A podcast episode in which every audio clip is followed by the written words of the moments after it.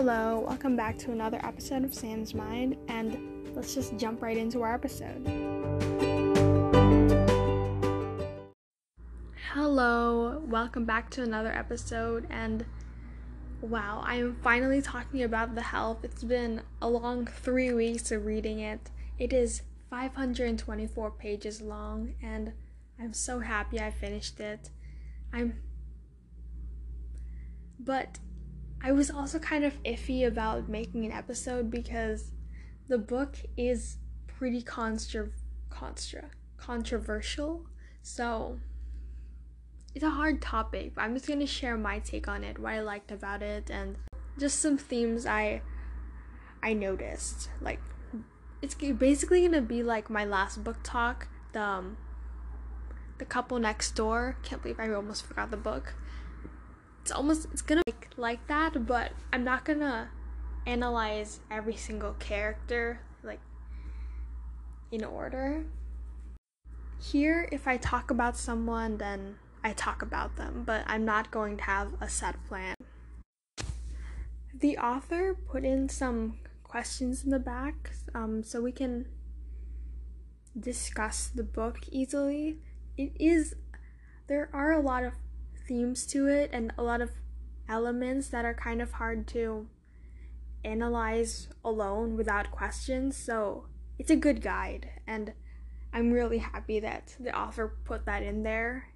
I'm going to be answering some of those questions that I found really interesting, and I'll do that a, little bit later. For now, I'm going to share my opinions in the book, some notes I took down, and what I liked about it, basically. So, Something that I liked about the book was that it wasn't really a hero versus villain story. At least I don't think it was. Some people might disagree and say that um, all the maids and Miss Skeeter defeated Miss Hilly, but I don't think they really defeated Miss Hilly in the end. It might look like they defeated her on the outside, but I think she was always a loser, Miss Hilly. Although Miss Hilly was a popular woman, she strives to appear perfect and she needs all of this attention because she's afraid of being alone, which is what makes her lonely.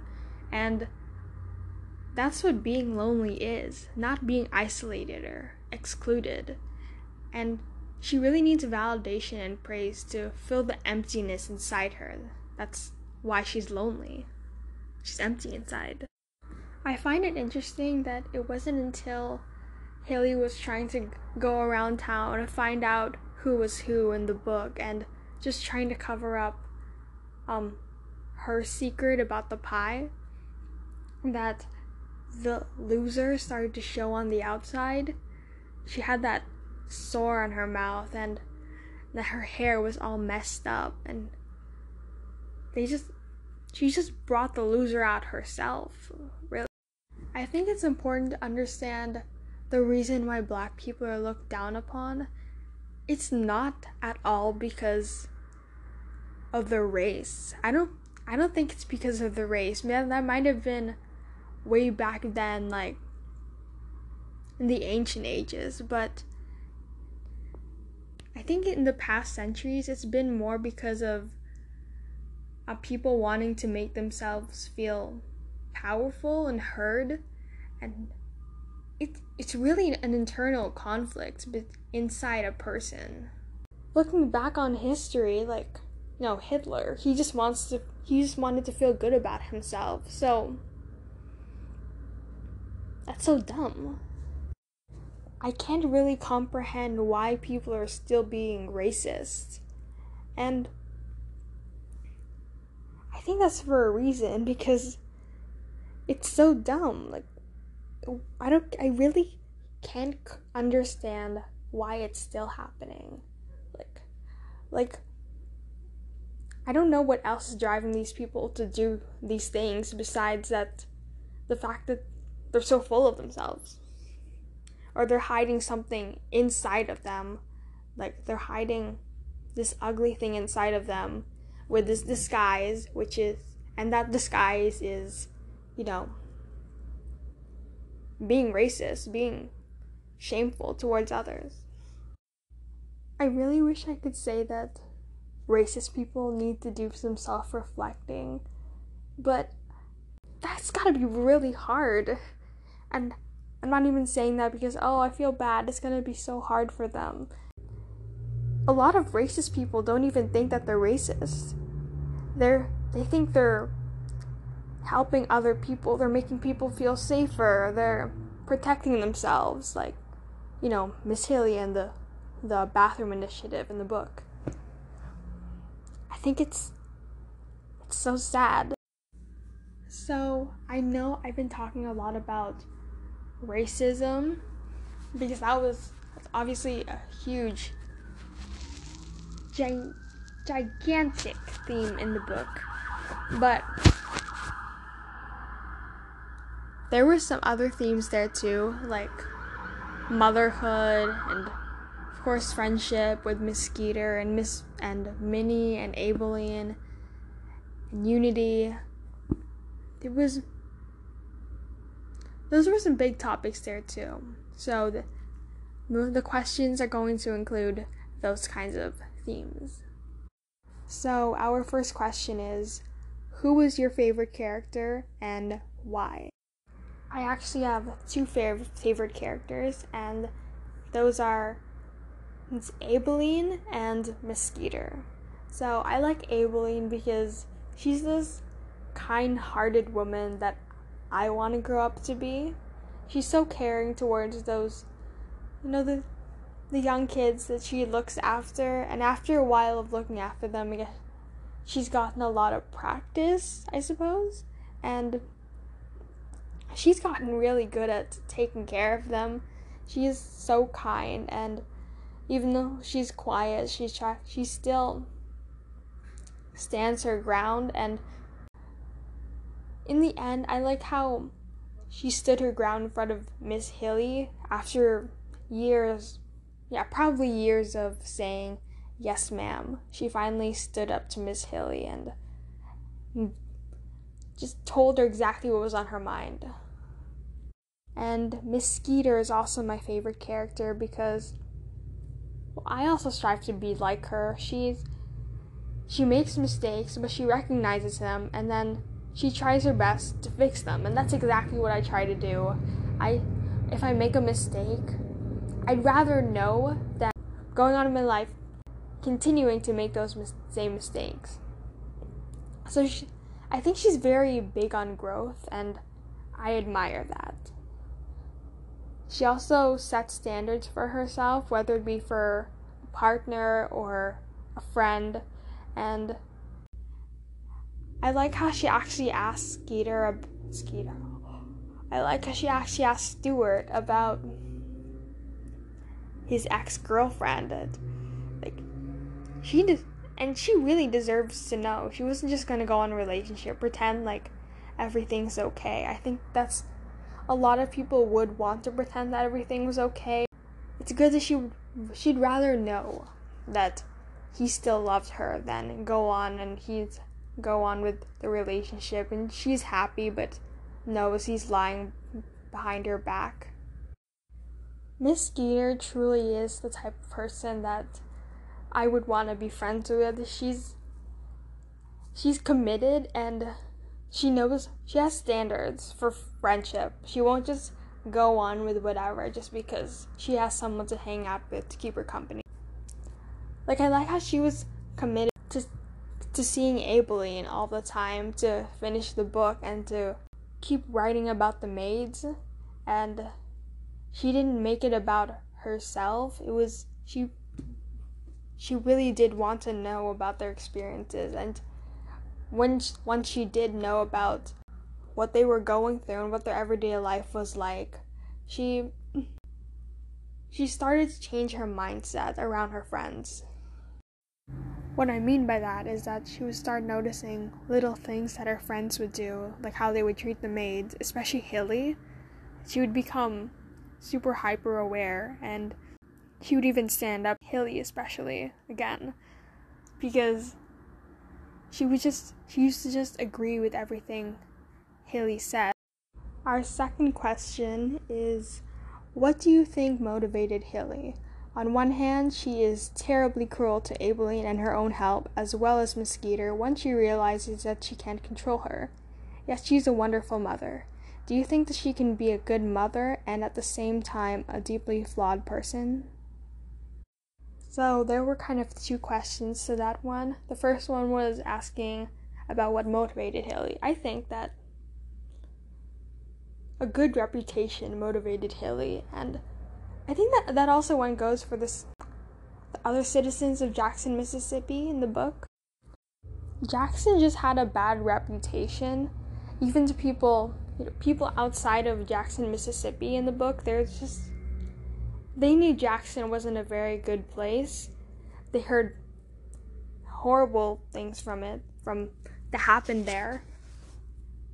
So the the people that lived in that town, I think, just wanted to keep their head held up high, even though I think they were probably affected by those rumors. So they're just trying to put on a mask and a smile and pretend that everything's all right, so they they so the people can look at their town a little bit and they won't think that. That's what they think that if they just keep up their smiles and you know their clubs, league meetings, then people won't see Jackson as such a bad place, but they're probably gonna see it as a bad place anyways. That's what, I, at least what I think. So, as Hilly, as one of the citizens, she keeps her head up, held high, and since she's popular too, and she's trying to keep up that popularity as well. So, that's what motivates her too. She tries so hard to make everyone feel to make put everyone below her. She puts herself up on a pedestal. But of course, she doesn't think, "Oh, I'm better than everyone." She doesn't think she's an arrogant person. She thinks she's a good person. She does try to help a lot and she does. She you know the her campaign about poor starving children in Africa. See, she's donating money. She thinks she's good. But she doesn't yet when it comes to the colored people in her neighborhood she excludes them and says they're diseased she doesn't donate to the, um, the black people in the neighborhood because she thinks oh they're just fellow citizens why would i have to donate to them? See she thinks she's a good person. She thinks oh i treat them so well. Why would i have to give them um any more money? I I've already given so much for them. And she also knows that donating money to poor starving children in Africa sounds important to to her neighbors and you know her her friends, everyone in town, all the white people in town. They just she knows that sounds important to them. So she keeps it up. The second part of that question was do you think that one can be a good mother and at the same time a deeply flawed person? And I think, yes, it is definitely possible to be a good mother and, and be deeply flawed. Part of the reason why she's such a good mother is because, well, she knows that she can order her child around. Her child can't really complain. And the second part of why she was she's so mean to black people is because she thinks that by looking down at them, she's creating a better world for her white child to live in. She does it all for her child. But it doesn't change the fact that if she keeps discriminating black people and simultane- simultaneous simultaneously, sorry, making simultaneously making white people happy, her child would grow up thinking that that's what's right. I think that a good mother thinks about her child at all times, whatever she's doing. And being a good mother doesn't always mean teaching your child to be unconditionally loving, because every parent's different. Miss Hilly doesn't have the humility to to think that her child should grow up to be a better person than her. She thinks she's perfect. She doesn't recognize her flaws. But she thinks she is a good person and wants her child to be a good person too. So she doesn't change the way she acts in front of her child.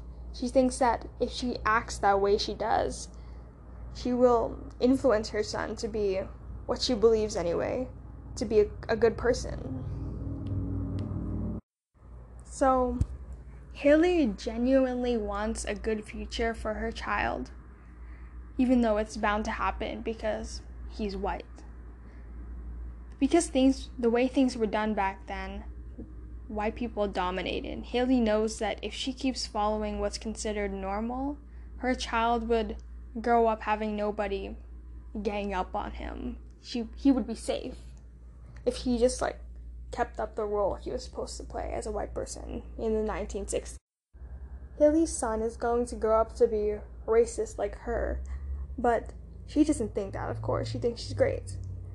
And it's not easy for the black people, but the way that they're living is safe for them because if they continue to do what they're doing, then do it they're, as they're told, then no one would get hurt. And the, that's what they're afraid of, you know, getting hurt, getting arrested. And of course, that makes sense. So, I think being kind to everyone doesn't always relate to being a mother. Our fourth question is How much of a person's character would you say is shaped by the times in which he or she lives? I feel like a person's character mostly depends on the times that they live in, but not completely, because if it completely depended on the times in which they lived, then everybody would have the same personality, basically. And I don't think that even that could even happen in this world. I think that every time has a different normal and people tend to adapt themselves to fit into that normal. So a lot of people tend to agree with the most common opinion because they're scared of what people would think, say, or do if they said their opinions out loud or acted differently than everyone else, which is what happens in the book.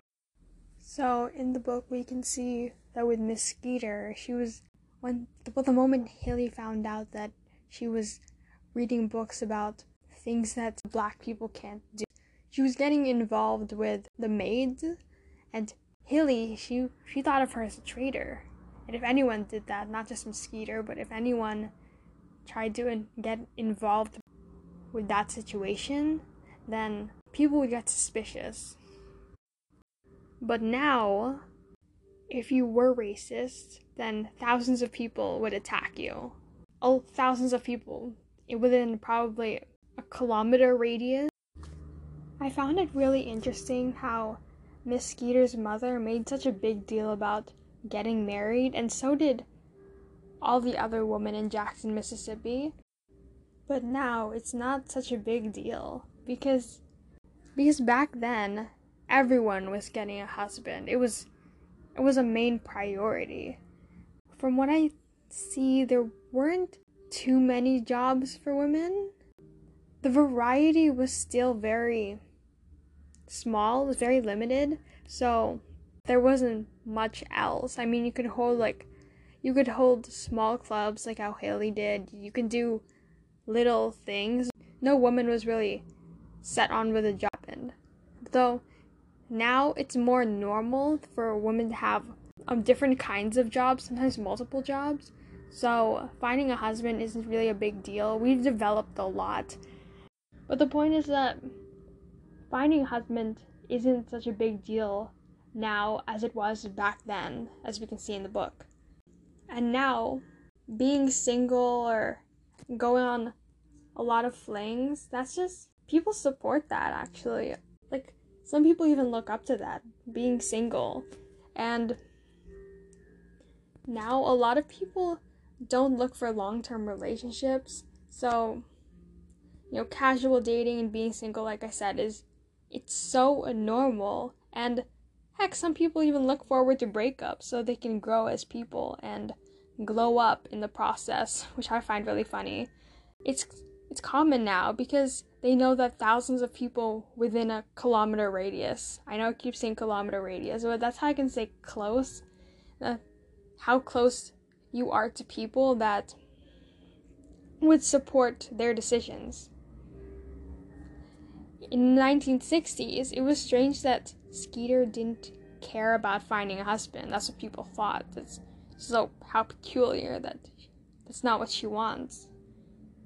And now, if Miss Skeeter were here today, tons of women would look up to her as a role model, which is probably what a lot of people reading um, the book today would think. Well, you know, looking at Miss Skeeter, they like she's independent. She doesn't want a husband. A lot, a lot of girls look up to that now because they have a lot of priorities their priorities are more profound now. That's that's all I'm saying. Social media definitely pay, played a big role in telling people, "Oh, this is what's normal," and yeah, this is telling you what's normal and what's not. Social media has definitely made a really big impact on the way people act and their opinions. There's cancel culture and there's celebrities becoming role models for specific body types, races, sexualities, cultures, and there's also tons of platforms on for social media where you can spread awareness. Celebrities set examples for people and they mainly do this through social media and now everybody's becoming a celebrity because of TikTok, even teenagers. So the way they act on social media influences the viewers of every age, whether they be in their 20s, 30s, or even, you know, 16 year olds. So it's almost like the way they act in front of their viewers, it's like they're almost like they're handing out personalities, I think. That's what that's what I see. And now because of social media, we even have different kinds of people that have labels because these people probably got their personalities from social media. They got, we have, there was a bra girl, a soft girl, there's a pick me girl, pick me guy, and there's just so, so many more. Oh, the e boy, oh my gosh. And yeah, maybe they did get those personalities from, they, they did form their own personalities, and that didn't come from social media, but from what I see, the fact that those personalities are just so common that you see them everywhere, chances are they did come from social media. That's why I think most of a person's personality or character is shaped by the times in which they live in. On to our next question, and that is Do you think that Aibileen stayed working for Miss Elizabeth Mae Mobley would have grown up to be a racist like her mother. Do you think that racism is inherent or taught? To answer the first question, I don't think that Mae Mobley would have grown up to be a racist if Aibileen had stayed. As a white person, she has a lot of privileges, and a lot of white people back then had a lot of pride for that. But in the end, it's always going to be up to her to decide what to believe, not her race. Of course, Mae Mobley was just a child, but I don't believe that age would affect Mae Mobley's opinion about Aibileen and black people in general if Aibileen had stayed. A person's childhood plays a really big role on their character, even when they grow up. And to answer the second question, which is Do you think racism is inherent or taught? I think that racism is taught. It might seem that it is inherent because for the most part, if the parents are racist, then the child's racist too. But I believe that when that is the case, the parent teaches the racism. Usually, when the parent is racist and you know the child is racist too, that doesn't mean that it's inherent. It's just that you know living in the same home as them, the child got influenced by you know, the parent's actions. It's not inherent. Things that are inherent usually have something to do with how yours and your parents' brains work. That's how I understand it. And if your parents find it hard to focus in a messy space, and you find it hard to work in a messy space too, that's inherent. But when it comes to racism, racism racism relies on opinion, and opinions are never inherited. They're taught or, you know, influenced like I said, living in the same home as certain kinds of people say certain kinds of things, racist things, if we're talking about the book in this case. So, what I mean when opinions are taught, it's not like people teach you, you have to believe this. People can show you things like, I don't know, how the way they act in front of other people, the how how they treat other people, and you can choose to agree with it or disagree with it. It's all up to you. So that's why I think racism is taught. Lastly, I want to talk about the author because I found it really interesting how she wrote the book. I don't think I've mentioned it yet, but she has an essay and the that she wrote in the somewhere in the book. I don't know if she did that for every book. She did it for this one, and I found really intriguing. The author is actually her name is Kathryn Stockett, and she grew up in Jackson, Mississippi, so I suppose, suppose that's where she got the setting. And reading her essay, I realized she got a lot of ideas from her personal life, her own experiences, and just input them into the book. She wrote this book in New York, but when she was living in Jackson, Mississippi as a young girl, she had a maid named Demetrie her maid Demetrie. It reminds me of Aibileen and Constantine, you know, the the quiet, graceful kind of woman. When Kathryn, or should I call her Stockett? Kathryn. When Kathryn was sad, Demetrie consoled her and rocked her in her arms, saying that she's beautiful. And that's what Aibileen would say to Mae Mobley that she's smart, she's kind, and that she's important. I think that yeah, that definitely inspired her to create characters like Aibileen and Constantine. And then I thought about how Kathryn might have also used her own life experience to create Skeeter. Because I don't know, I just find very, very close similarities. First, Miss Skeeter and Kathryn Stockett, they're both writers. And you know, in the book, Miss Skeeter took a really big risk writing writing the book The Help in the book, which is also the book that I'm actually reading that Kathryn Stockett made, which I find funny. And yeah, she had to take that risk of talking to the maids, talking about their life experiences. That was really scary for the maids and her both. And Kathryn Stockett, she was talking about how when she was actually writing The Help during that time, she was afraid of what people would say and how they would feel about the book because Kathryn Stockett, she was she was a white woman writing a book in the perspective of a black woman. Of course there was of course there were chapters of, you know, Miss Skeeter, a white woman, so I suppose she would really have to change the way she writes to be in Miss Skeeter's perspective, but she would have to change the wordings, you know, when she wrote Aibileen and Minnie's chapters. Kathryn Stockett was really afraid of Cray that if she wrote in the perspective of a black woman, then she would create stereotypes, that she was afraid that she would do that. That's what makes the book kind of controversial.